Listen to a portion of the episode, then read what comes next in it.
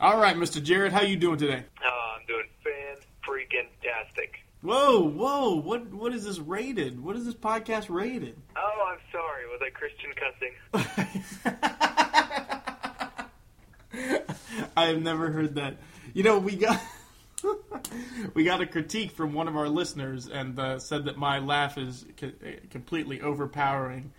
And uh, right away, the first thing you did was make me laugh. So well done. You uh, we we already blew it. I'll, I'll do a better laugh then. I'll, if something's funny, I'll just try and be super obnoxious.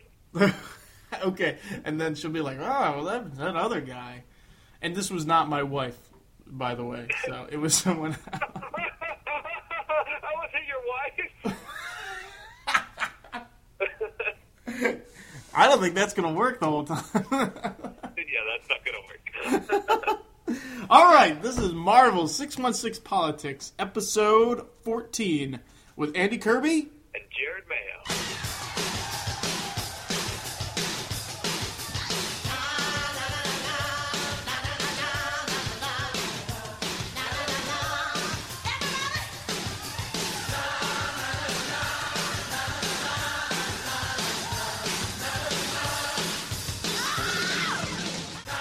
All right, I think you got quieter when we were talking before we started. You were louder. Oh, well, I will uh, try and talk even louder now. Okay, I don't know. I don't know if it's. You know what? Sometimes I get. I, I tell Jackie this. I'm like, Jackie, you're holding the mouthpiece to your neck. How can I hear you? Okay. She holds it. Do you know what I'm talking about? It's to her ear and it's like parallel to her body. yeah. I don't know how that. I don't know how anybody can hear her. I'll ask her to repeat something. She'll be like, "Ugh, why do you want me to repeat it?" And I was like, "Probably because you have the mouthpiece, the mouthpiece, um, you know, taking readings on your pulse." well, I don't want to be like Jackie, so I, I won't do that. Well, I'm not saying she's bad. In fact, I love her. sure. okay, well, I know that uh, this one we're gonna have to edit a lot. So, so what's going on, buddy? Well, I was just actually going to ask you what was going on because um, I know that we had talked a little while ago, and you were going to share a story with us um, about a possible swindle that almost took place. Oh, I was almost swindled. You are correct. Yeah, let's hear about that. Okay, all, all, all right, all right. I'm glad you brought this up. You know, uh, we we seeded this in earlier episodes, maybe, possibly. So, um, for you continuity buffs out there, we'll try, to get back to this. Um, okay, so we were in the market for a new van because the death trap that we owned. You know, I, I guess when you have three kids, that's the limit to how how much risk you can take in your life. Mm-hmm. So I was thinking, you know, we probably need to have another or different uh, vehicle to drive in that, you know, because Jackie was calling me and, and stuff, and I was at work, and she was like, you know what, the it's raining, it's storming outside, and in Louisiana it storms, you know, and Yeah. so it's storming outside, and the, the the windshield wipers quit again. So what do you want me to do? I was like, pull over, don't drive. That's that's ridiculous. She's on the interstate. So anyway, we needed it. The car wouldn't start and stuff. Every once in a while, I would have to get out there. So we were looking around, and I didn't want to buy a new car, and I didn't want to buy one from a, a, a lot because I just, you know, I don't trust those people. That's ridiculous. Mm-hmm. Yeah. So I went out there and I was looking on Craigslist and I was looking on eBay and I was looking in the classifieds and so I found one on Craigslist and it was a good price for it was a good deal. You know, it wasn't like fantastic out of this world. I am a scam. You know, it wasn't like that. I, I, I went and, and contacted the guy and he was like, "Oh, sure, yeah. Here's what we're gonna do. Um, I'm not selling it on eBay, but eBay will administer the deal." And I, first I was like, "What? What is this?"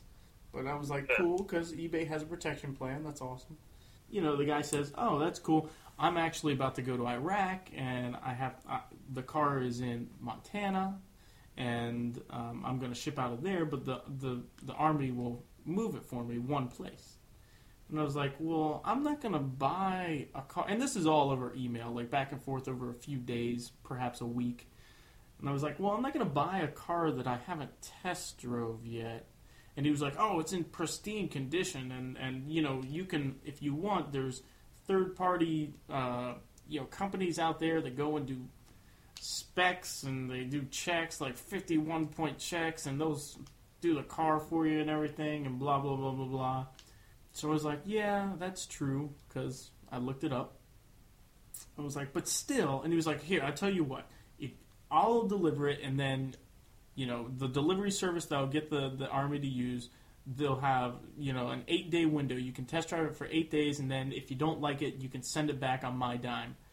And I was like, what? What is this? Okay, all right. So I looked into it, and there are services like that out there, but on his dime would cost like eight hundred dollars to ship a car. And so if he's doing it, you know, he said, "Oh, that's fine because I'm doing it for free one time, and then I'll take an eight hundred dollar hit on the price of the vehicle if you don't like it." You know, when I resell it, apparently. So I was looking, and I was like, "All right, well, how am I going to send you the money?" He's like, "Oh, use such and such a service. You know, sort of wire it." And I forget what the service is. It's not Western Union, but it's another type of thing like that. And I was like, well, I'd, I'd feel much comfortable using PayPal. And he said, no, for this service, we want to we want to use this for this type of transaction. And I I figured out I did enough research to figure out that this guy was scamming me. And I saw pages of you know, he sent me an email that was a mock up of an eBay page where they would administer the deal and, you know, it had all these if if so and so, if you feel like you've been ripped off, contact us here and blah blah blah blah. So they made it seem like it was very legit. So I saw these pages and I and I uh, did a lot more research on the internet and sure enough, it said one of the telltale signs is in the pictures. They never show a license plate. Um, you know, obviously no VIN number, that type of thing. Even though he supplied me with a VIN number, I never checked it out. Uh-huh. And um, that would have been my next next step. So he said, "Okay, wire me the money and then I'll ship it to you. And if you don't want it, I'll wire it back to you. You know, we'll do it that way. So I told him, I said, you know what? Mm, my wife is pretty skeptical about this. And, you know, I, I'm not one to be that skeptical. I, I like to see the best in people. And, you know, you don't seem like the kind of guy that's going to rip me off. But to appease my wife, how about this?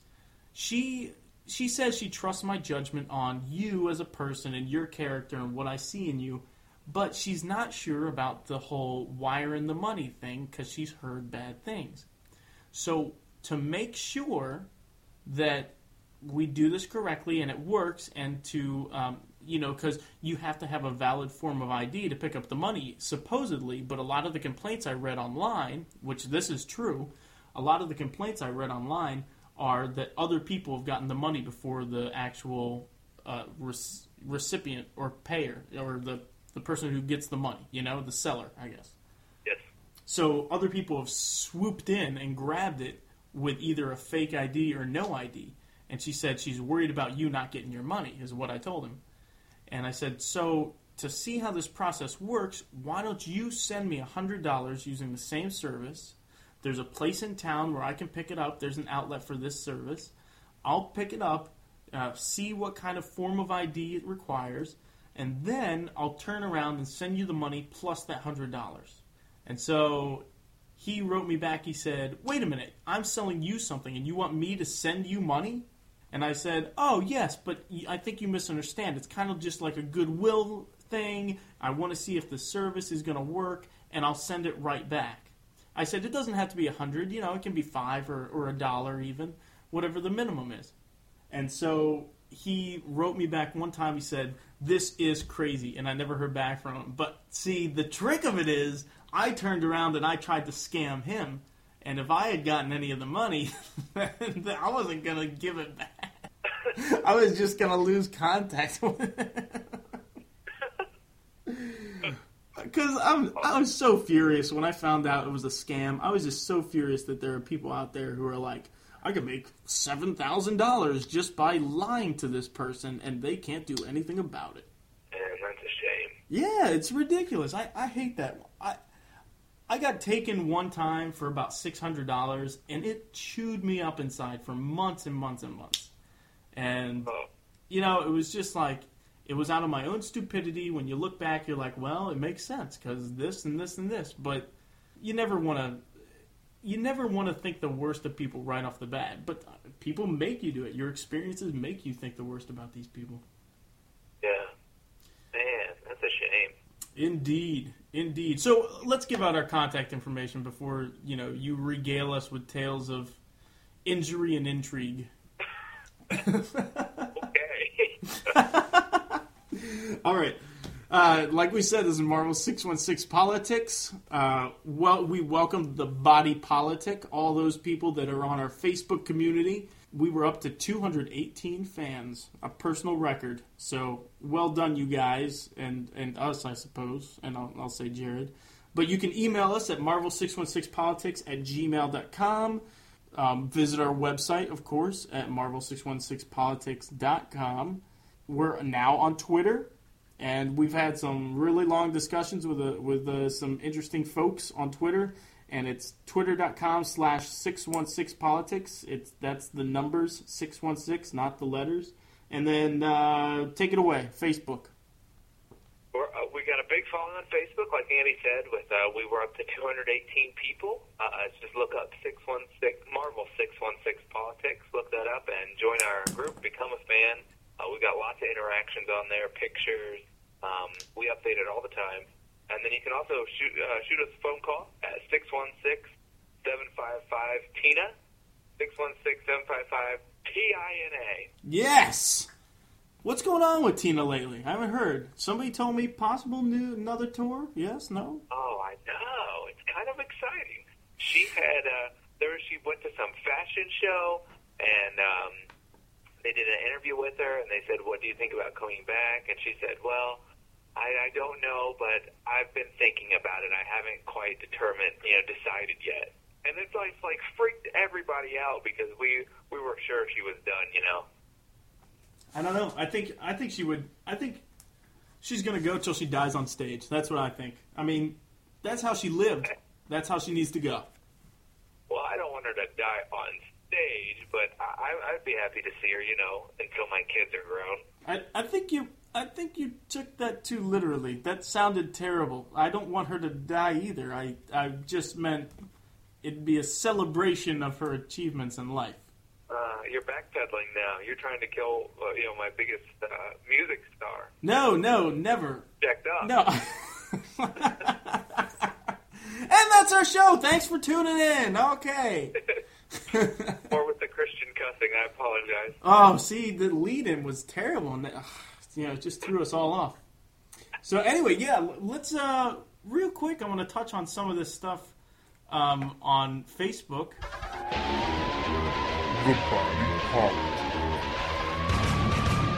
I will say this before we get into a whole lot of the comics. I want to say Michael out there on our Facebook page. All right, he had some uh, official prophecies, and we need to recognize these. I think. Yeah, Okay. I think that's a good idea. Did you did you read these? I'm looking at them right now. Okay, all right. He said with the next issue of Siege, which would be Siege number three at the time he wrote this, almost uh, Siege three almost out. I'm officially going on record with these prophecies. Number one, Sentry is taken out by Phobos. Don't kill the god of fear's dad when you're as messed up as the Sentry. All right. What do you think about that one? Possible? Not possible? Uh, I'm thinking it's not going to happen because Phobos just isn't big enough.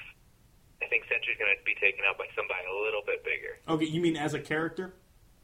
Yeah, Phobos is just like a D-list character right now. Yes, I I agree. All right, number two, Osborn escapes after being kicked around by Iron Man to be killed by Spider Man. I I don't see this. This a couple people have said this on our Facebook page that it would make a good story afterwards if Spider Man killed Green Goblin.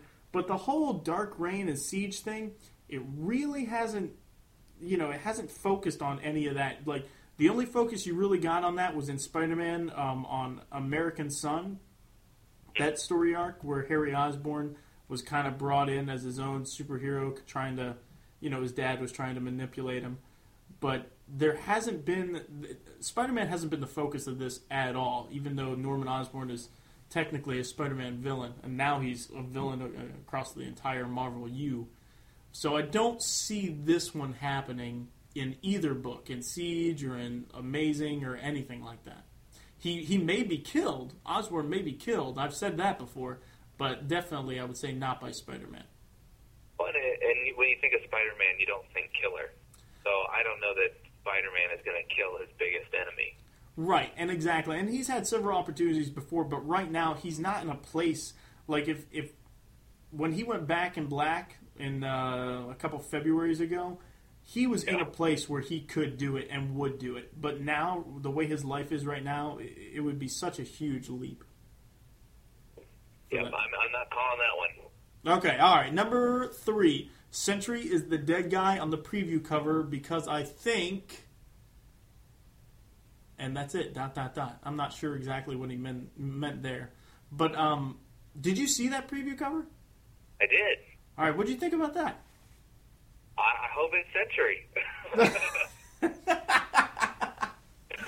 You know what? You're just a jerk. You know what? I hope Tina does die. well, I, I hope Tina killed the Sentry. Yes. Okay. I, I'll live with that. I'll live with that. And Tina Turner out there, and y- your, you know, all your wonderful, beautiful dancer people. I'm, I'm just joking. I love you. I'm becoming more appreciative of your music. So. and I've grown, I guess, a little bit more fond of Sentry than when he first came on. Dude, I went back and read the Wikipedia today on the Sentry, and I fell in love with him all over again. I don't, and it made me think to myself, I think I missed some books. I got to go back and read every book that had the Sentry in it. And I'm not ashamed to say that. Well, maybe a little to you. I may be embarrassed, but I'm not ashamed. well, they had the Sentry hardcover. Like, you remember when Sentry first came out and he was a big hoax or whatever? Well, they collected all those issues in a trade, and it was on clearance at the comic book shop, and I almost picked it up for you today. Oh, how much? Thirteen dollars. Thirteen. I would have paid you. How's that clearance? I would. I would have paid you fifteen. Well, I, I'll be happy to pick it up for Keep you. the change. You know what? I went in last night. I, I was desperate to get my comics for the show this morning, uh, this afternoon, whenever we're doing this. And I'll just give you a quick. All right, I went in last yesterday at five o'clock p.m. The guy had getting gotten in his stuff late. Okay, and he was like, "Oh, I'm sorry, I'm not, I'm not ready. It's going to be another 20, 30 minutes." I was like, "I got to get to, I got to get to church, so I can't wait around here that long." I said, "When are you guys closed tonight?" He was like, "Midnight." I was like, "Sweet, midnight, awesome." So I went there after church, and it's it's like nine o'clock, nine thirty, and I go in there. The guy's eating a plate full of ribs and everything. He sees me uh, enter in, and uh, he kind of nods to me. He recognizes that I was the guy that came in earlier, um, and so I walk right past him, go to the shelves, pick up Siege, pick up Doomwar could actually couldn't find Doomwar, and he comes over there with like a, a piece of meat in his hand and kind of his mouth full and some you know barbecue sauce. Now this isn't you know there's two types of comic book geeks, uh, and you know for the most part, especially comic shop owners. And if you listen to this, sir, I hope you don't get offended, but I'm gonna say it. There's the total nerd geek guy, sweatpants man. Okay and then there's the the snob where it's like, oh well, you know, I wouldn't I wouldn't read that. That's that's ridiculous. You know, it's a cool story, but the art, I'm I'm boycotting that. You know, sort of like you in the Sentry. So, so anyway, this guy is the latter of the two. And uh, I went in there one time trying to sell him something, just trying to uh, not sell him, but I was like, hey, can I put this in your shop? And if it sells, it sells. If not, you know, whatever, keep it. And he was kind of cold to me, and so I've held a bad attitude against him. I've been like, that guy's a jerk. So anyway, I go in there. The guy knows I'm looking for something specific. I can't find it. I'm starting to panic and freak out. And then uh, he walks up. He's like, "Hey, uh, you know, is everything okay? Can I help you look for something?" I was like, "Yeah, actually, do you have Doomwar?" And he and he points to it, and he's like, "Oh yeah, right here." I was like, "Sweet, I'm on my way." So I wa- race up to the counter, only to figure out that he's the only person working there out of the twenty or thirty people that are actually playing Warhammer. And and so I got to wait for him to get to the counter. Now, all this being said, I'm not having a bad attitude. Okay, in fact, I'm regressing and thinking to myself, you know, I totally misjudged this guy. I'm too harsh on this guy. you know, maybe he was having a bad day that day. I'm a total jerk. I'm an idiot. All the way back to why, why me? Why was I born? You know, all the way back. Yeah. So, so anyway, and I've this next part blew me away. He goes to ring me up, but like because he has ribs on his hands, he's like carefully wiping every single hand as to not get grease on my comics because he has to scan them. And he's wiping his mouth and wiping, and taking a wet nap, and then like taking it, like it takes five minutes for him to clean up. And he really wasn't that dirty. I wouldn't have minded, you know. I don't. I'm not the one that like presses my books and like carbon freezes them or anything. so, so anyway, he does all that, and he's like, "All right, 861, 867, whatever." And I hand him a ten, and he's giving me all my change, and I'm like, "You know what? Just keep it." And he looks at me, he's like, "Are you sure?" And I was like, "Yeah, just keep it." And I felt good about myself for a second, and then I got in the car, locked the door, buckled my seatbelt, and I thought to myself, "I'm such an idiot. That was a dollar forty." A dollar forty I just gave him, and I was like, "That, that's nothing." I should have given him like five dollars. Been like, "Sorry, I'm such a jerk. Here, take my money." Anyway, he was so grateful for that dollar and forty cents that that made me feel even smaller. Maybe I'm missing something. I don't understand why you're tipping the comic book guy.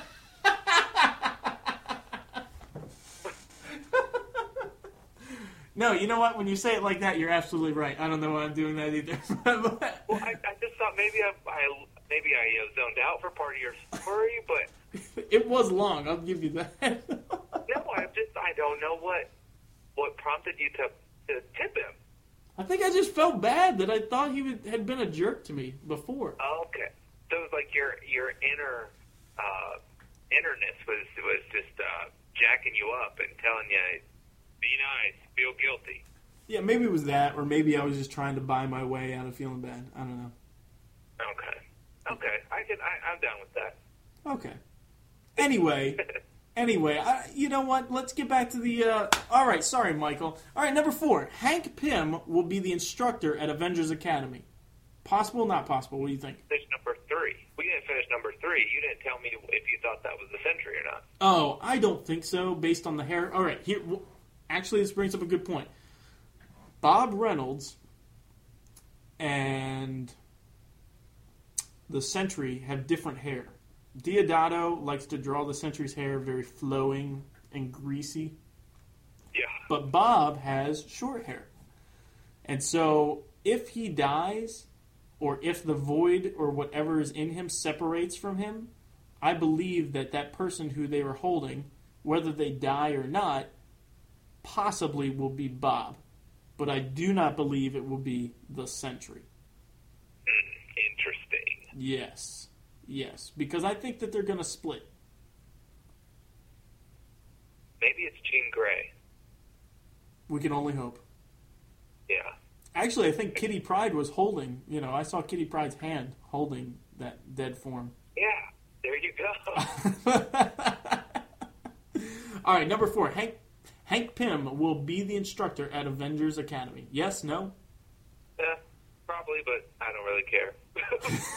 but yeah, I, I just can't get into the Academy, so that's why I just really could not care less about Hank Pym and his character. Just the, as the new Wasp is just so in the toilet. So, but I, I could definitely see that happening. I, I'm with Michael on that one. I could see that.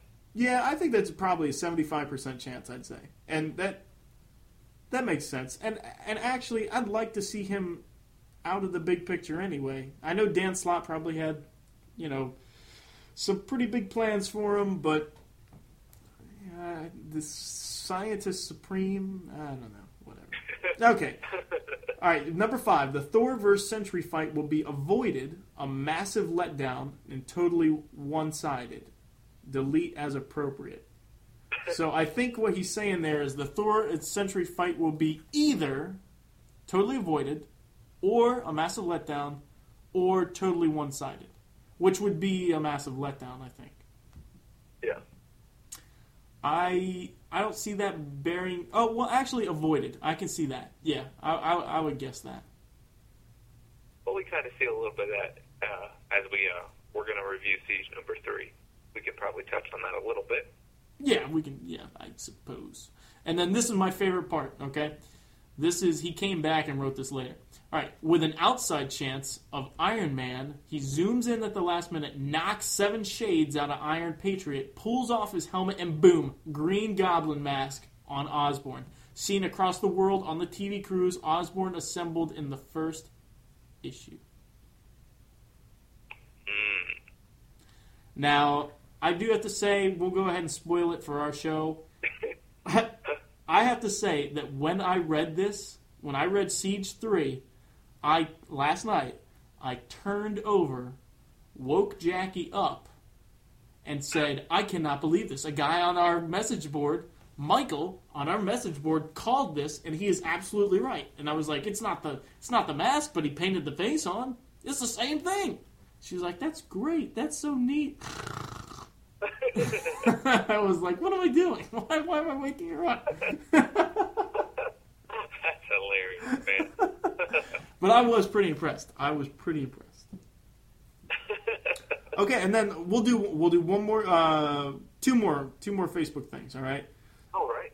All right, uh, Clifford on Facebook, he has this theory, all right, and I'm not going to read a whole lot of what he does because it's random thoughts, but he has this theory that possibly the Marvel Universe is um, gearing up to have a spin off universe with all the current heroes' progeny.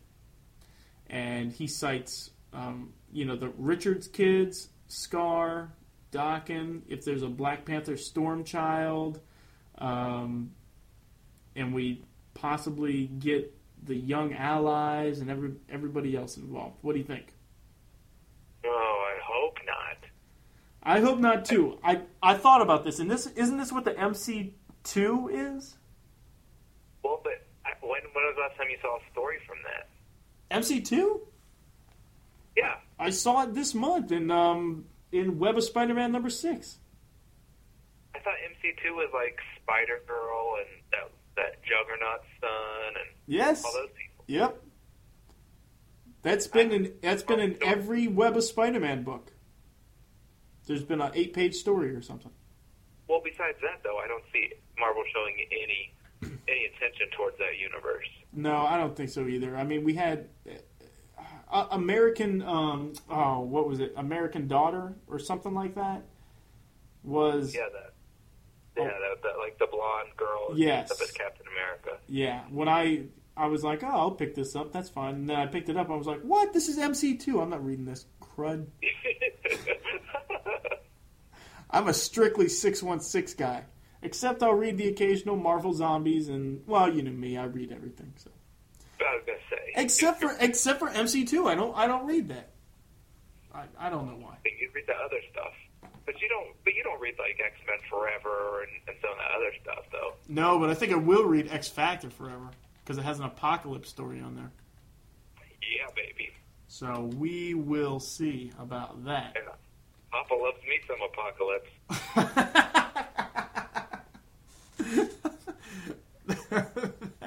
That's fantastic. it's true. Who doesn't like Apocalypse? He's the man. That's true. I didn't like the latest apocalypse story before uh, Messiah War though.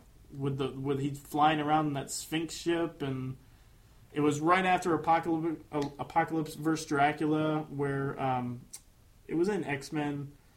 Yeah.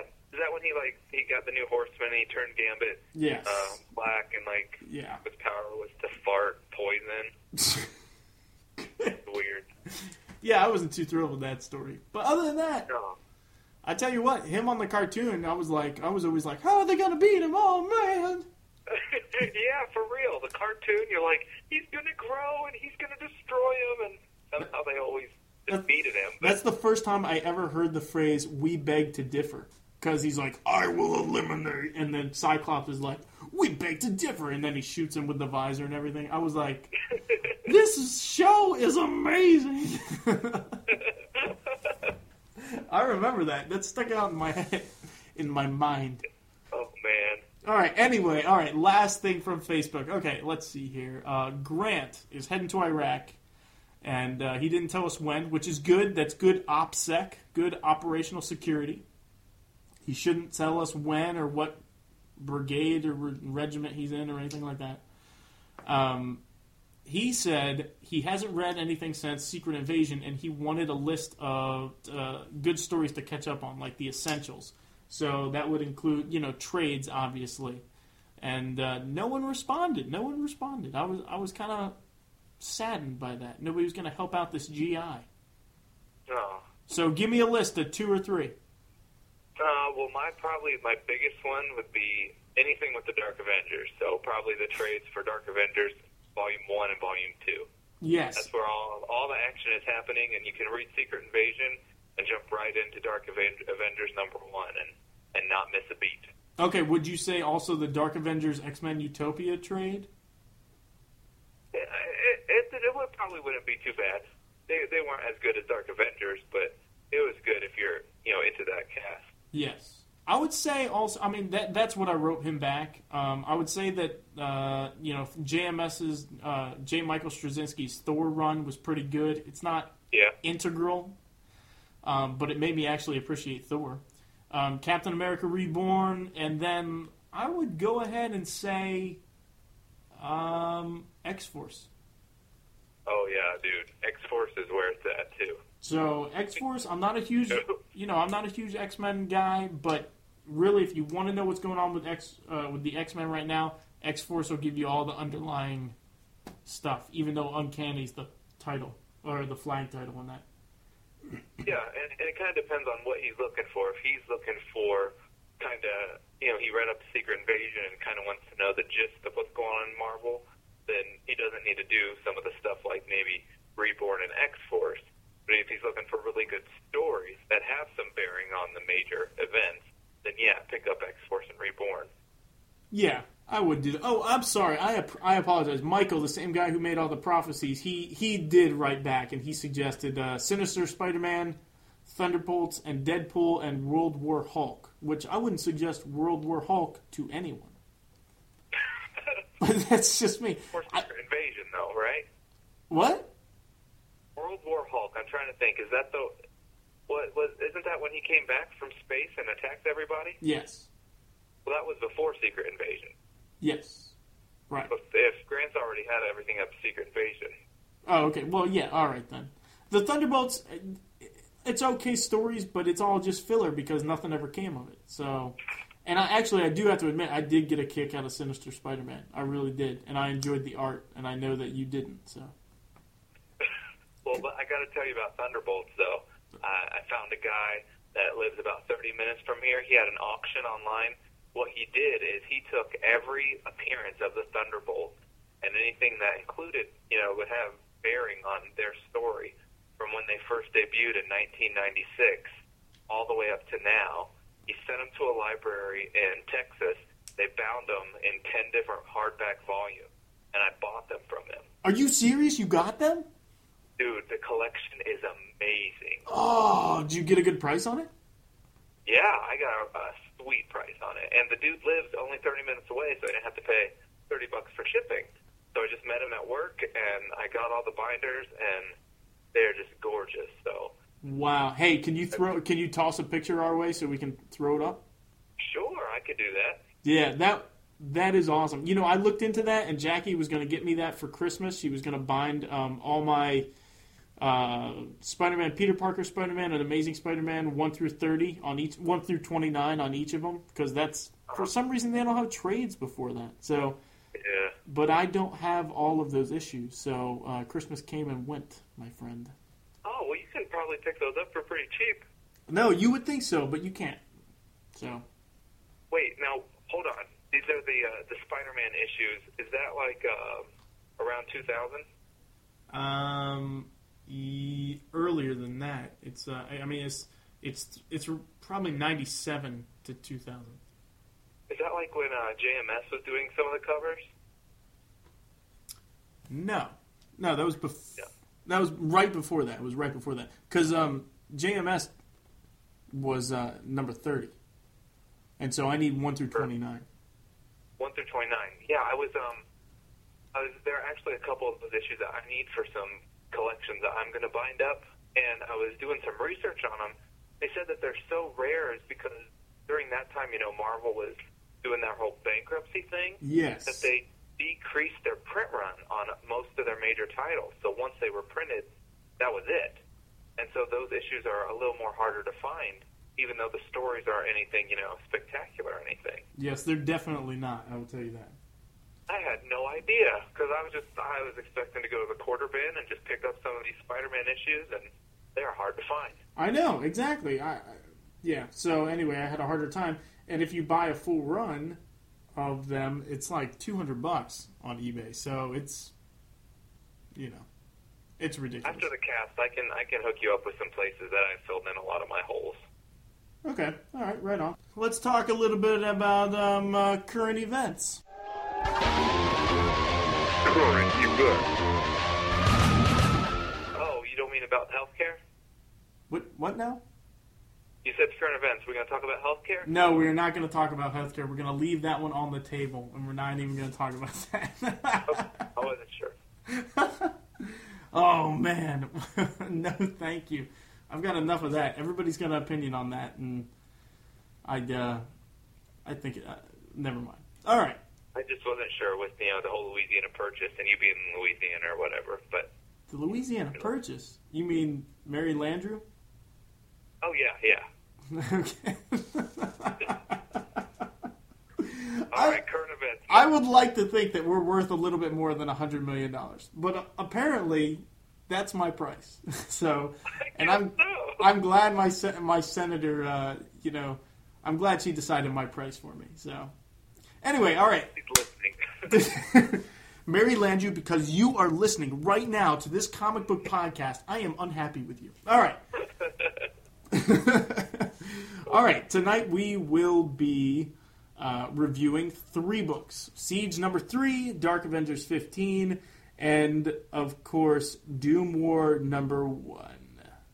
And, and uh, I did pick up Doomwar number two last night, but unfortunately, Jared was not able to pick it up as well. You know, I went to the store today and I didn't even see it. There was a big empty spot in the D section. So I don't know if it sold out or what. I will tell you this I will not spoil it for you, but I was 100% more impressed with Doom, War 2 than I was number one. Oh, well, good. Now I'll have to find somewhere and I'll have to get it. Definitely. Because if anything that has to do with Storm, you know, I got to read it. So. Well, I do, I do know that, and unfortunately, she's only in one, perhaps two books. It's like Tina Turner not touring. I know, for real. If Storm could, like, open the show and then Tina could perform, that'd be amazing. Would you bring Jen to this, or is it just a celebration of you know Jared's female idols? Well, some of the Golden Girls have passed away, so they wouldn't be able to make it. Oh, okay, But all right. Otherwise, yeah, no, Jen has been to concerts. She, she loves Tina. She really liked the, the concert. She thought it was amazing. See, I thought the correct answer to that would be like, oh, well, if it's a celebration of my female idols, Jen would already be there. Well, I, I don't say that either of them are my idols. Oh, right, right, right. Ladies I enjoy. that sounds even worse. Okay. Let, us Why don't we do uh, Dark Avengers 15 first? Do you want to take us through that? All right, Dark Avengers 15 opens up. Well, let's let's just discuss the cover a little bit more. Uh, and and two, uh, for all our listeners, you know, from some of the feedback we've had, um, some people would enjoy maybe us uh, breaking up our conversations a little bit more than me just giving a straight review and then talking at the end, or Andy just giving a straight review and talk, me talking at the end. So uh, Andy's going to jump in here while I'm giving the review, and I'm going to do the same for him. I'm gonna try. I'm gonna try. I'm gonna I'm gonna try to start arguments with you, fights with you to make it more interesting for the listener, and I'm gonna call you crazy several times. and correct me every time I'm making something up on the spot. okay.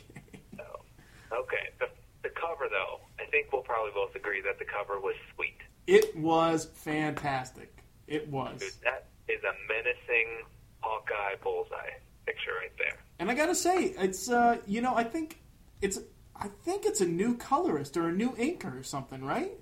Burrito. no, it's it's definitely De- Deodato did the pencils, but yeah. I'm thinking it's a different because uh, all his stuff on the other uh, Dark Avengers is very clear, very crisp, no fading and, and everything. And if you look at this guy's, if you look at Hawkeye's shoulders, his mask, his his, his legs, everything the shad the shading and the shadows are I think very different if I'm not mistaken. Yeah, it's almost sketchy, you know, like a sketch. Yes, and I would have to say I like this better than the other, and I really enjoyed the other. And you know, I like the sidebar too. I like the red better than the purple. I think it, it kind of you know shows more about you know the blood or the destruction of, of things to come. Yeah, I, it's better than the purple, yes, but it's still you know just give me a bigger picture of Hawkeye. There you go. I, I'm with you. We agree on that. All right, well done. Okay. So uh, I, if you remember the last issue, um, Norman told Bullseye that he needs to take out Lindy. Lindy is Sentry's wife. So that kind of sets up this whole issue. Um, the issue actually takes place a couple of days before the last issue, uh, when the Cabal had their last meeting. You know, remember Doctor Doom? He set out all those robotic uh, versions of him to attack everybody, and so this is kind of like what were the Dark Avengers up to during that period? Actually, yes, I'm going ahead and correcting you. It was. Oh, good. It was still. this is my favorite part of the show. it was. This takes place before Siege, but it takes place after the issue that we saw last week because this takes place. But Siege Siege Cabal took place after New uh, uh, Dark Avengers 14. So it's Dark Avengers 14, then Siege Cabal, and this issue at the same time. So, so when the the, the little bug insect Doctor Doom attacked, that was not Dark Avengers 14. No, it was after Dark Avengers 14. That was the the one shot, the Cabal. Yes. Ah, crap. Well- Okay. No, it's it's all right because the the way I figured that out because I did not read the uh, recap page is that um, Hawkeye had the you know the go ahead from from Norman to do that um, after last last issue and then last issue though was the problem with that was it was a couple months ago You're right. so neither of these are taking place in the present but they're still separated by a couple months All right, then let me redo the intro. okay have that All right, so we just we just talked about the cover. Okay. okay Three, two, one. and go All right. So issue, um, if, if you remember what happened uh, in the last issue and also during Siege Cabal, this is kind of where this takes place. Um, it takes place during the events of the Cabal, and uh, if you remember that that one shot, Bullseye has been told to go and take out Lindy, who is married to the Sentry. well done Well, we can. Thank you. So it, it opens up with a scene from the Cabal meeting when um, you know Doctor Doom kind of put uh, Norman in his place and let him know uh, his intentions, uh, what's going to happen. Um, that, that Namor and uh, that he and Namor were going to have Osborn killed if he didn't submit. So uh, basically, you know, you don't do that to Norman Osborn. So uh, what he does is he says, you know, for the past year or so, we've known that Doom is part of the Cabal because there's something that is scaring him into being a part of the Cabal. Uh, earlier issues on, uh, there was a, you know, why are you going to stay with us or whatever, and that door opened and something scary jumped out, and we never saw what that scary thing was, but we saw Doom scared, and to see Doom scared is not something, you know, that you hardly ever see. You can probably count, it. you know, that many times you've seen Doom scared on your hand. Well, that's uh, was that during Siege Cabal, or is that when they had the the giant fight, or was that before that? That was back when Namor and Emma Frost were part of the Cabal. I am going to have to go back and look that up because I cannot remember that. I, I wish it had an issue number. That's all right. I will go. I'll look that up. I did not know that because th- that was the first thing I thought. I was like, you know, this guy comes out out of nowhere and says, "Do you do remember Doom? I have a way of dealing with you physically if I need to." But like, to me, I was like, well, he. How can he remember if he's just now threatening him for the first time? Yeah, that's where I, I, I don't know the number. I want to say that it was drawn. It was drawn maybe by Dotson, but uh, Oh well, then I I, I definitely have it then. it did take place in X Men or something. But maybe there was a one shot or or something around there. Okay, all right. I'll, I'll, I'll look for it. So, uh, with hands firmly clasped in front of his mouth. Norman says, "If that's the way you want it, please come in here," referring to this monstrous entity, uh, whatever it is that's scaring Doom. And on the next page, you just see this big, black, demonic, fiery creature standing behind Norman, as uh, the rest of the cabal are scared pretty badly about what this is. And um, Doom says, "I would rather die than." And and Norman cuts him off and says, "Fine, kill him." And so, of course, you know, if you remember back to the uh, the last issue with uh, the Cabal one shot, um, Doom is you know blown up, destroyed, or whatever. Uh, the whole room is just engulfed, and uh, it's actually a pretty sweet, sweet two page gatefold spread right there.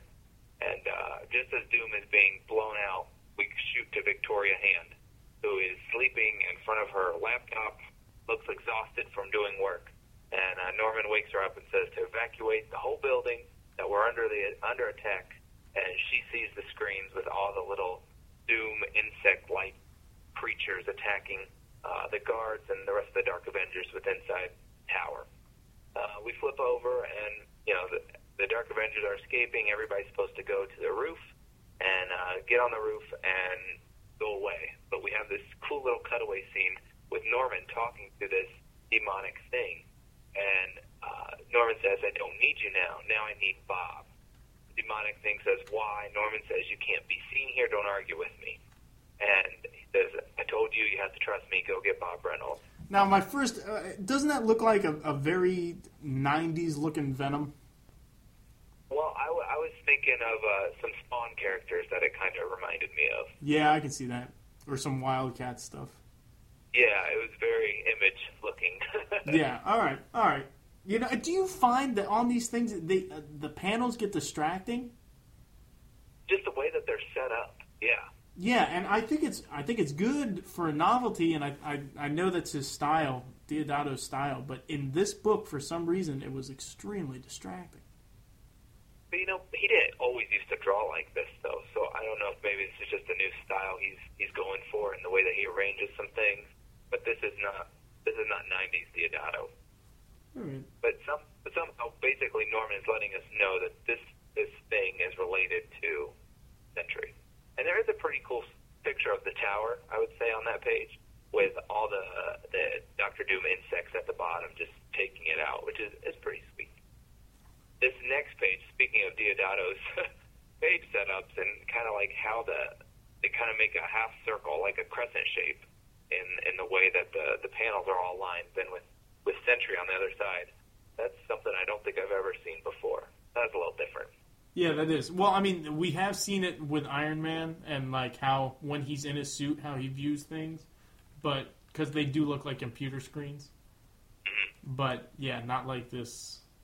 So Sentry appears on scene on the roof with the rest of the Dark Avengers and Victoria Hand, and she, he brings Lindy and has everybody get on the the Quinjet to get out of here, except for Hawkeye slash Bullseye. Um, he goes ahead and talks to another agent, soldier, whatever, some generic soldier, and uh, takes his plane.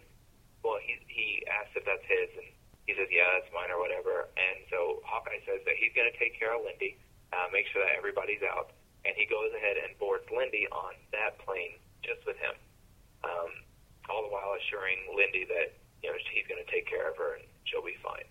Uh, Victoria Hand, along with the rest of the Dark Avengers, uh, looking out of the Quinjet and is trying to radio for Hawkeye. She's making signals to try and get his attention. Can't figure out why he's on that plane and where he's going. Turns out they can't get their plane started because they had the emergency. I'm sorry, the emergency lockdown is on the airplane. Uh, so Daken comes up and fixes it. So we're led to believe that Hawkeye said that to kind of give him some time to get away. So, The emergency lockdown. How many planes you know have that? oh, mine does. I can't start the plane. The emergency lockdown is on. That was the weirdest My thing to me. emergency lockdown spray. I, I had to read it two times. I was like, Emer- "What? What's up? The emergency brake? They can't fly because the brakes are on." Anyway, go on. It's kind of convoluted there. so they all are in pursuit now of Bullseye Hawkeye, um, but he's quite a bit away away from them, and uh, we're not really sure if he's gonna, they're going to be able to find him. Um, they head out over the ocean, and they're making a little bit of small talk. And uh, Lindy seems very nervous, very apprehensive about what's going on. Um, Hawkeye goes into to talking about some uh, inappropriate things with Lindy uh, about why why would the Sentry ever be with someone like her? He could get any girl that he wanted. Uh, why doesn't she even look in the mirror? The way that she looks, just you know, frumpy and sloppy and, and all that good stuff. Can I can I cut in here and ask you something? Right in. Okay. Uh, all right. The the bottom of page ten does it look like the art completely changes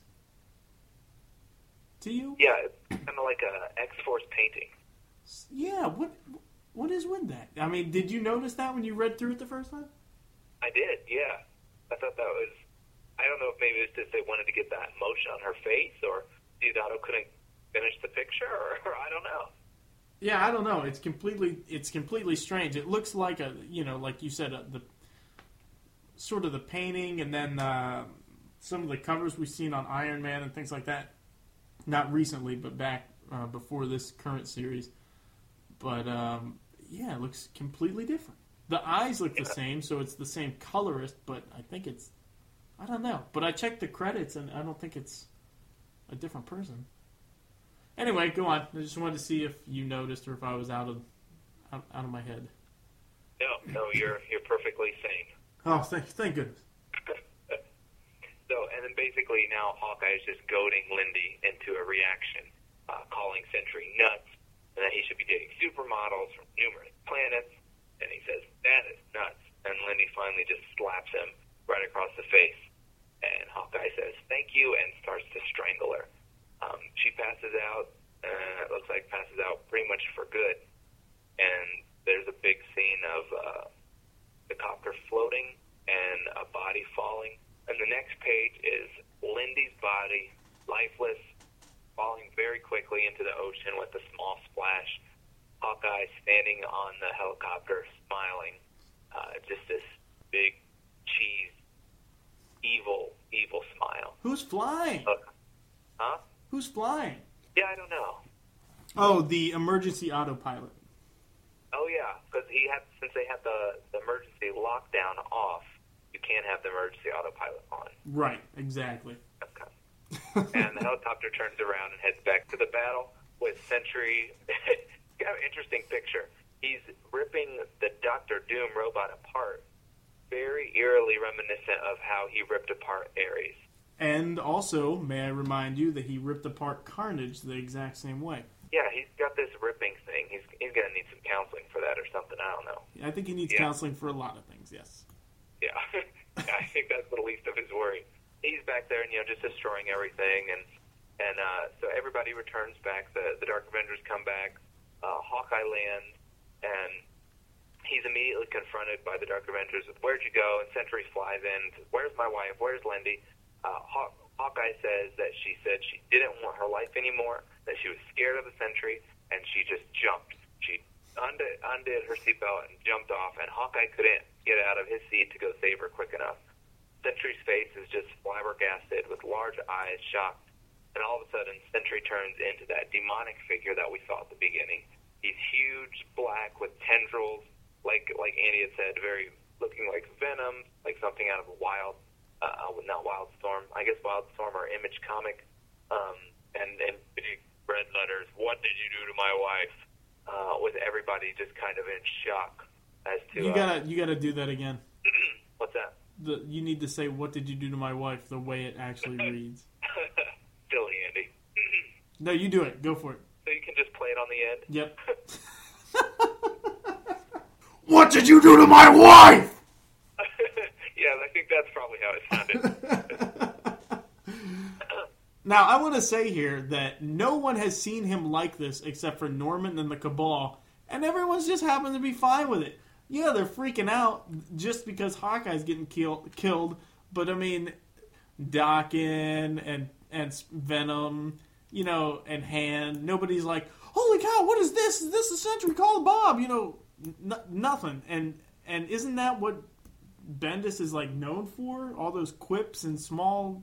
Yeah, the re- the reaction is lacking a little bit here. Yeah, Ari's the only one that really seems to do anything, and that's just by grabbing his hand. Know? exactly. And if anybody was not going to react, I mean, verbally, I think it would be Ares. Yeah. yeah. So, all right. Anyway, So basically, you know, he just starts to attack Hawkeye.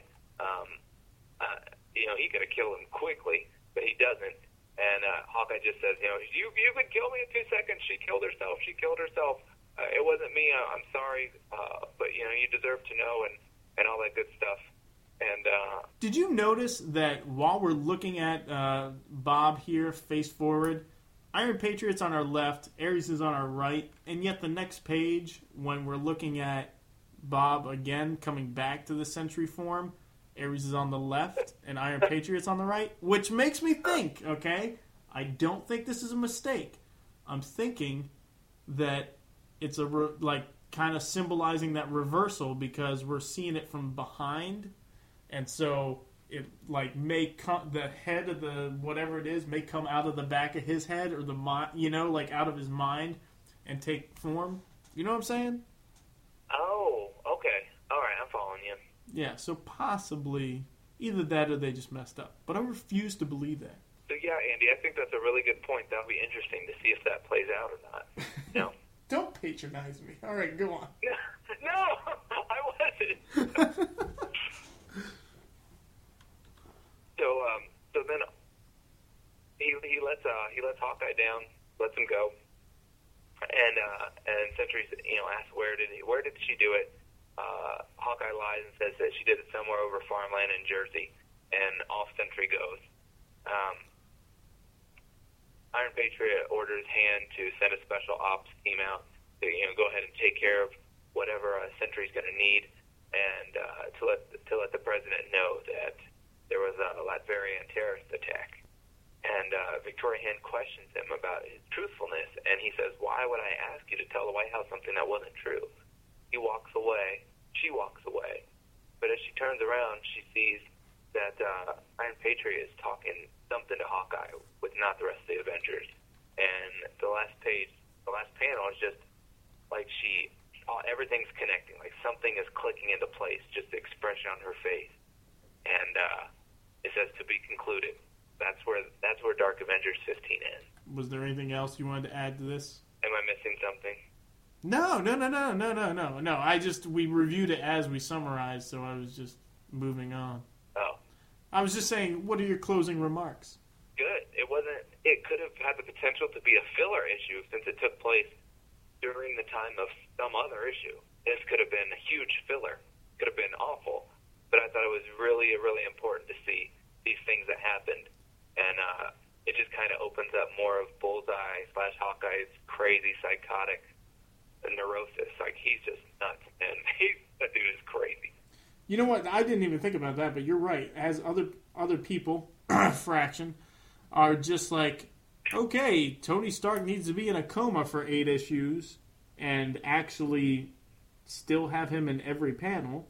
Yeah, it could have been a filler, and I didn't even think about that. And I, I really enjoy the way that Bendis goes back and says, "Hey, for a filler issue, instead of everybody looking like gathered around the dead body and looking at him for 22 pages, we're going to go back in time a few days and say this is what led up to it. And I think that's really, I think that I think that's good. It doesn't waste my money, you know.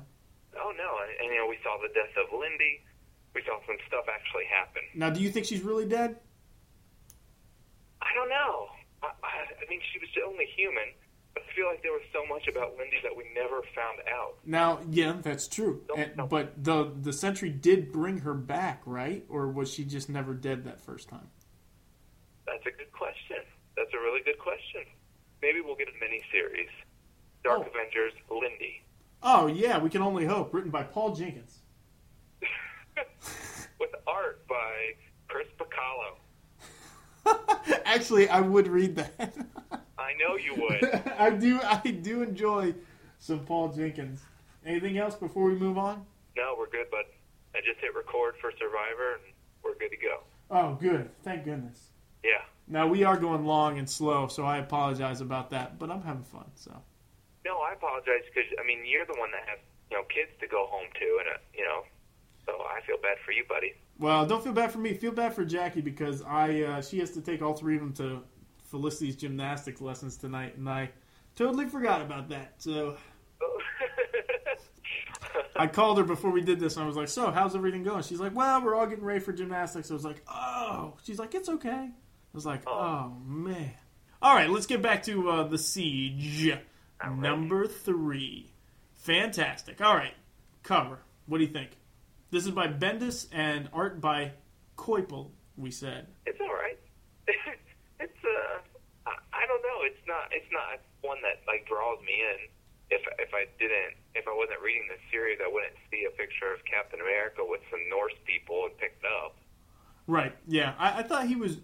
I thought he looked like he was putting on some weight, but um, the guys behind him, I, I really do. I like them, and I'm assuming that that's. Um, oh, what's that guy's name? Heimdall. I, one thing I did like about this cover is they do cover up the the second, the right half of it, so we get to see more artwork instead of more, you know, whatever this is, AutoCAD. Yeah, I'm I'm following you. Yes. He's, he does really good detail too. Like, look at that that girl's shield. Like, that's some pretty impressive detail. But it's not like Bianchi detail. You know, it's not like crazy unnecessary. It, it kind of it adds to it. yes. yeah. Bianchi's like, I'm going to do the shield and maybe the face. I don't know. all right, all right. Let, let's do this. Let's hit it. All right, I'm skipping the recap page. We start out at Washington, D.C., where the president is, and presumably the cabinet members, are watching the siege of Asgard unfold via satellite and mainstream news. They are not particularly happy with Osborn's unilateral decision to go up against um, Asgard.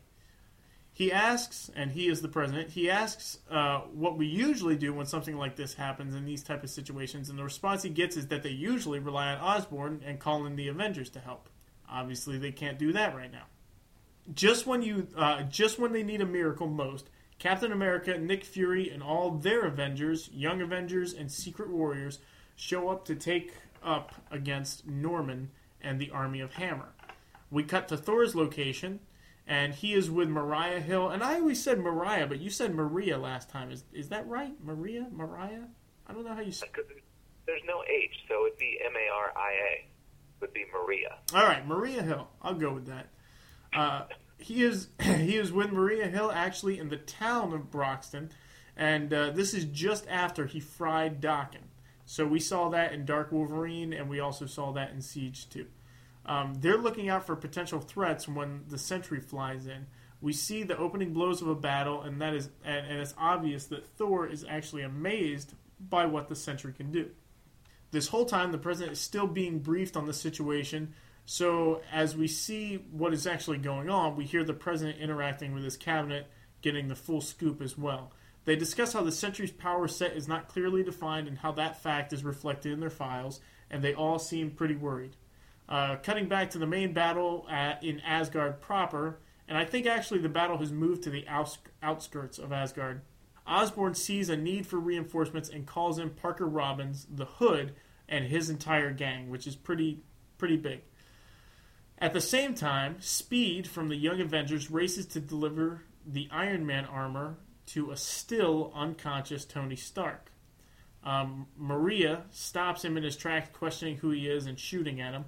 But Speed tries to explain, but at that time, Stark wakes up before he can fully get a chance to tell Maria uh, that it's all right. And jump in here anytime. I know I'm going fast, but feel free. Uh, not knowing that Iron Man's suit has been delivered and seeing that our heroes could use a helping hand, the president decides to order the armed forces to move against Hammer by taking out Hammer's airships. As Thor continues to do battle with the Sentry, we begin to see that the Sentry change more and more. We do not see the void necessarily, but rather the more defined tendrils of power emanating from his back. So we don't really know if that's the void. It's not like the void we've seen before um, necessarily, and um, in fact, it looks almost nothing like what we saw in the last issue. So we don't exactly what. His, and, and also too, like just the Sentry, uh, his eyes are red and his skin is all veiny and his his frame is thinning out. Yeah, and stuff. Red stuff is coming out of his mouth and everything, and grabbing Thor. Thor looks like a, a chubby kid with his cheeks pushed together. So uh, that that brings up a good point. Okay, I was under the impression that from Dark Avengers 14 that the, the Sentry had been, you know, possessed by Galactus, and that was just the whole thing. Like he he tapped into the Galactus power. Now I'm actually thinking that the serum made him schizophrenic. He tapped into a giant power, and now he possibly could be like that could be totally separate from the Galactus thing. Both of those things could be happening at the same time or interacting with each other. So I don't know. He could be the Sentry and the Void. So Robert Reynolds and the Void, and then Galactus comes over. Now I don't know if you remember in the Paul Jenkins one back in what did we say it was two thousand, something like that. In the day. back in the day, um, he. Um, I think Spider-Man reminisces back that he actually one time fight fought Galactus to a standstill.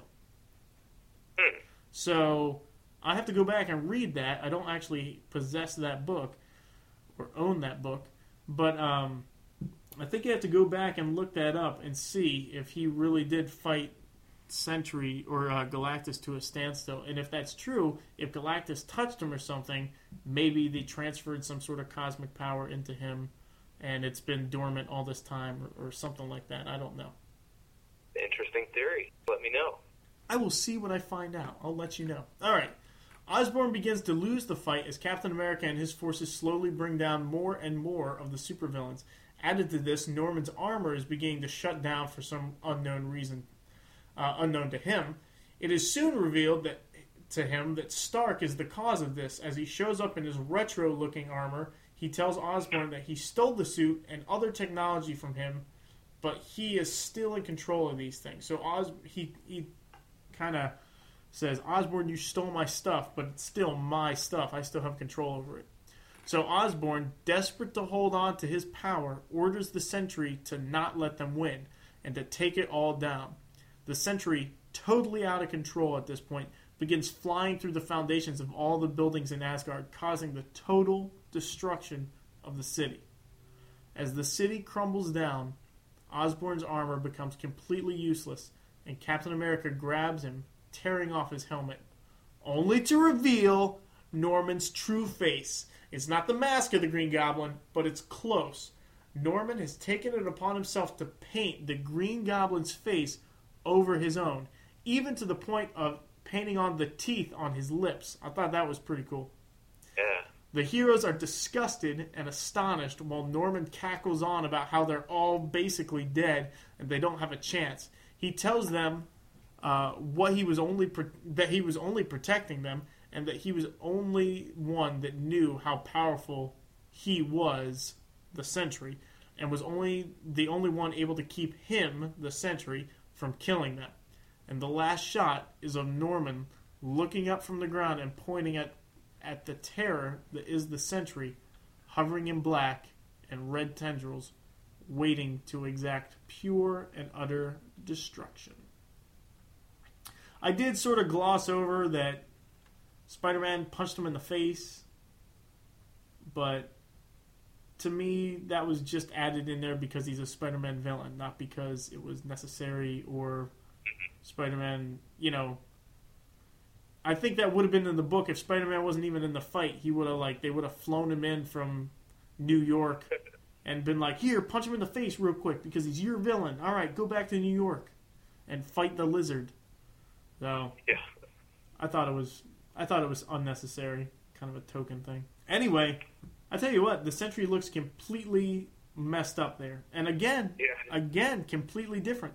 Now, if you remember, Dark Avengers 14, who had the same artist as Dark Avengers 15, supposedly, um, he was portrayed two different ways, and he had the the tendrils coming out in Siege number two, but the sky was dark, just like it is now in Siege three, but he looks different in um, Dark Avengers 14 and Dark Avengers 15. Wouldn't you say? Yeah. That's quite different. So I don't know what the deal is with that. I don't know if they said, you know what, we're doing it this way for Siege, try to change it, make it look similar. But it looks. Yeah, I don't know. It kind of reminds me of. Uh, I know you weren't into comics. At, I don't think you were into comics at this time, but the whole onslaught thing. You remember? No, I wasn't. Yeah. Was around. Okay. Every time onslaught was drawn, he looked different, and that was just because editorial didn't get on the same page together. Right. Each comic, whether he was in Hulk or X Men or Spider Man, it was onslaught just looked a little bit different. And so after it was all done and they got up a lot of flack, they just said, well, it was because onslaught was evolving uh, as a character. He was evolving, you know, every 10 minutes or whatever. So it's kind of a stupid answer, but I'm just wondering if that's just what it kind of reminded me of is that they didn't all get together on the same page and they've got 10 different versions of Scary Sentry. That, that's probably true. And but I've said this before though. I mean, some of these characters have distinct looks and some of them don't. Like if you told if you told me to draw Peter Parker, Peter Parker has been drawn so many different ways that it doesn't matter. You know what I mean? But Norman Osborn is always drawn the same way. Yeah. So, and the same with Harry, and the same with the Sentry. The Sentry's always drawn the same way for the most part. His hair's different, but you know, Mister Fantastic has a distinct look. But some of these characters don't have a distinct look. I've always wondered, you know, an artist draws Iron Man a certain his helmet a certain way, and then the next artist draws it, you know, with a different angle or a different curve shape of the helmet. You know, I just assume it's the same guy and it's the same helmet and it's a different artist rendering. Yeah. So some of that doesn't bother me as much, and especially if it was. I mean, I, I don't know the onslaught stuff, but it was a if it was a gross change, like one time he was wearing armor and the other guy he was a you know a slim hippie then obviously that'd be different. yeah. Any anything else on this one? What do you think about it as a whole? Oh, I liked it. I, I really liked this issue. See, I thought it was a letdown. Oh no way, man! We got we got like the true the true outerness of what's going on inside Norman Osborn. Like this dude is crazy. He's uh, he's that's why him and Bullseye can get along because Norman is just as nuts. You know? Yeah, that's true. But okay, all right. I'm not going to call you crazy because I can see where you're coming from, and the art was pretty good in this. But I will say this. All right, anytime you want to do three or four issues in one issue, you always have someone else watching a scene that is taking place or did take place, and you explain the scene. So it felt totally crammed together. You know what I mean? Like mm-hmm. they're explaining it to the president and they're saying, "Oh, this is what happened," or "This is what happened," and so you don't have to show all the fight scenes. You don't have to show, and there's a fine line. I mean, with Bendis, sometimes you get three pages of Mary Jane and and Peter Parker, you know, and Ultimate Spider-Man looking at each other, just saying, "I well, I I thought you knew," blah blah blah. You know, and and that's it, and that's the three pages. So that's that's you know that's the other end of the spectrum. But it seems like he got to issue three, and he's like, "Holy cow! I did this climax thing, this giant cliffhanger." Where he tore Ares in half. Now I actually have to get to the story, and we're gonna we're gonna progress this story, and I have to fit it all in in thirty pages, and we're gonna make it happen, even though it's a sixty page story. Mm-hmm. You know, and that's why it was kind of a, a jip for um, the Ares or the Thor Sentry battle, and we just didn't see everything that it could be. Like last issue, we were seriously like, "Oh, they're gonna kill Thor! What's gonna happen? Oh my goodness!" And the whole world was like that. And now it's like, yeah, Thor had a you know he had a fight with uh, with Norman Osborn, the Iron Patriot, and it didn't go that well. And now he's gonna take on the Sentry, but it's only gonna be a page, and it's gonna go fine. Yeah. So I, I don't know. It was totally crammed together. Well, the, the art was good. Yes, that's true. That's true. I, I I'm not sure how I feel about the Secret Warriors and the Young Avengers together with the you know the Avengers, but what, what can you do? You don't really have that many heroes left, so. Yeah. Well, I like how they included. Well, I guess my two two of my favorite parts were the end where they had um, Cyclops and Wolverine and the Fantastic Four, and they just they're looking at each other saying "Told you." I thought that was pretty cool because everybody knew what was going to happen, and I, I just thought that was just a cool way to integrate some other people that weren't vital to the story. And then the other part I really liked, and these are all just small parts, is when Taskmaster was talking to Captain America and how he's saying, "I've been looking forward to a rematch for quite some time," and Cap's like, "Dude, I don't even remember you." it's just great. He just like blew him off and then you know took him out with his shield. Well, that is good because you know in, in Avengers Initiative, he's always talking about how he's he's a, a B-list character and this is his chance and everything. And I do like Taskmaster as a character. I think he's cool. Uh, but you you're right. He, he's like, yes, now's my time. I'm sorry, who are you? Uh, Yeah. but no, you- also I like what you said about the Wolverine and and uh, Johnny Storm when they say "told you" because it kind of brings it to a political level. It's like, all right, what they're saying is that they've talked about this before, they've discussed this before, and said, you know what, under there, under that Iron Man, I bet, I bet he's totally nuts.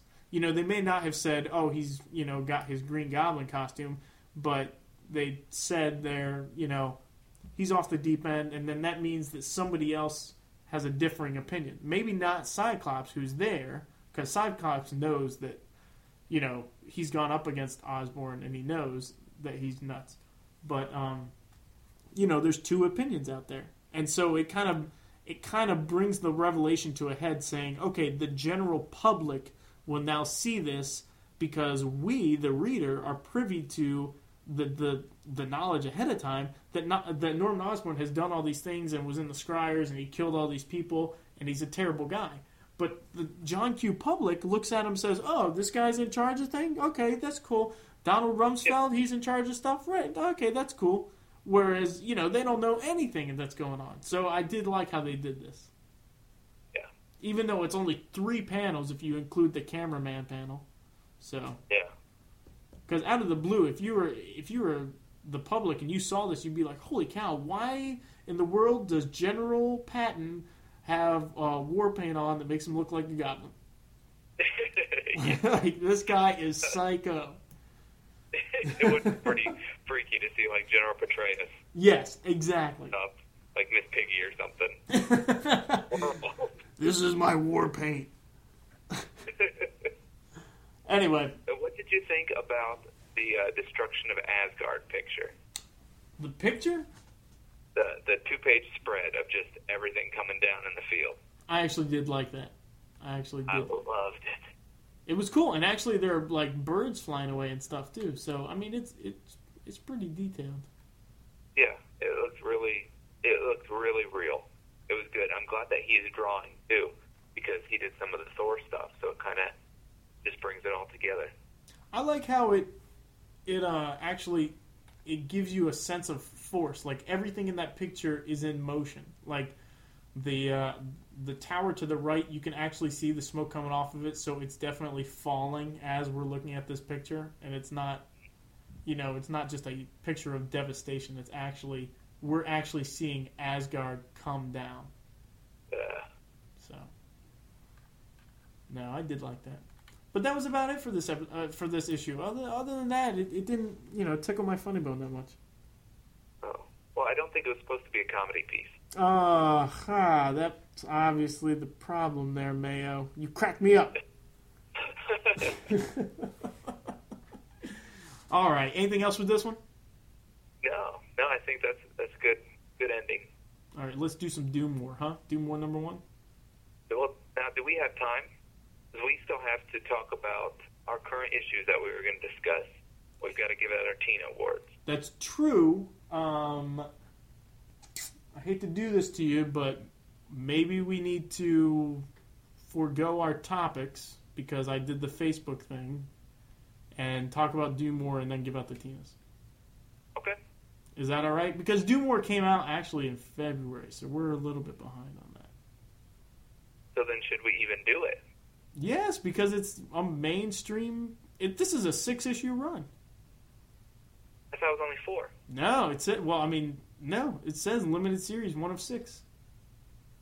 Oh, okay. Okay. Yeah. Which which blows my mind because Siege is only four issues, but Doomwar is six. I mean, so let's do this, and then we'll give out our Tinas, and then uh, you know we'll talk about our topics some other time. Maybe we'll get together and do a half hour show and talk about our topics. Okay, let me find. I moved. I just moved to more. Here it is.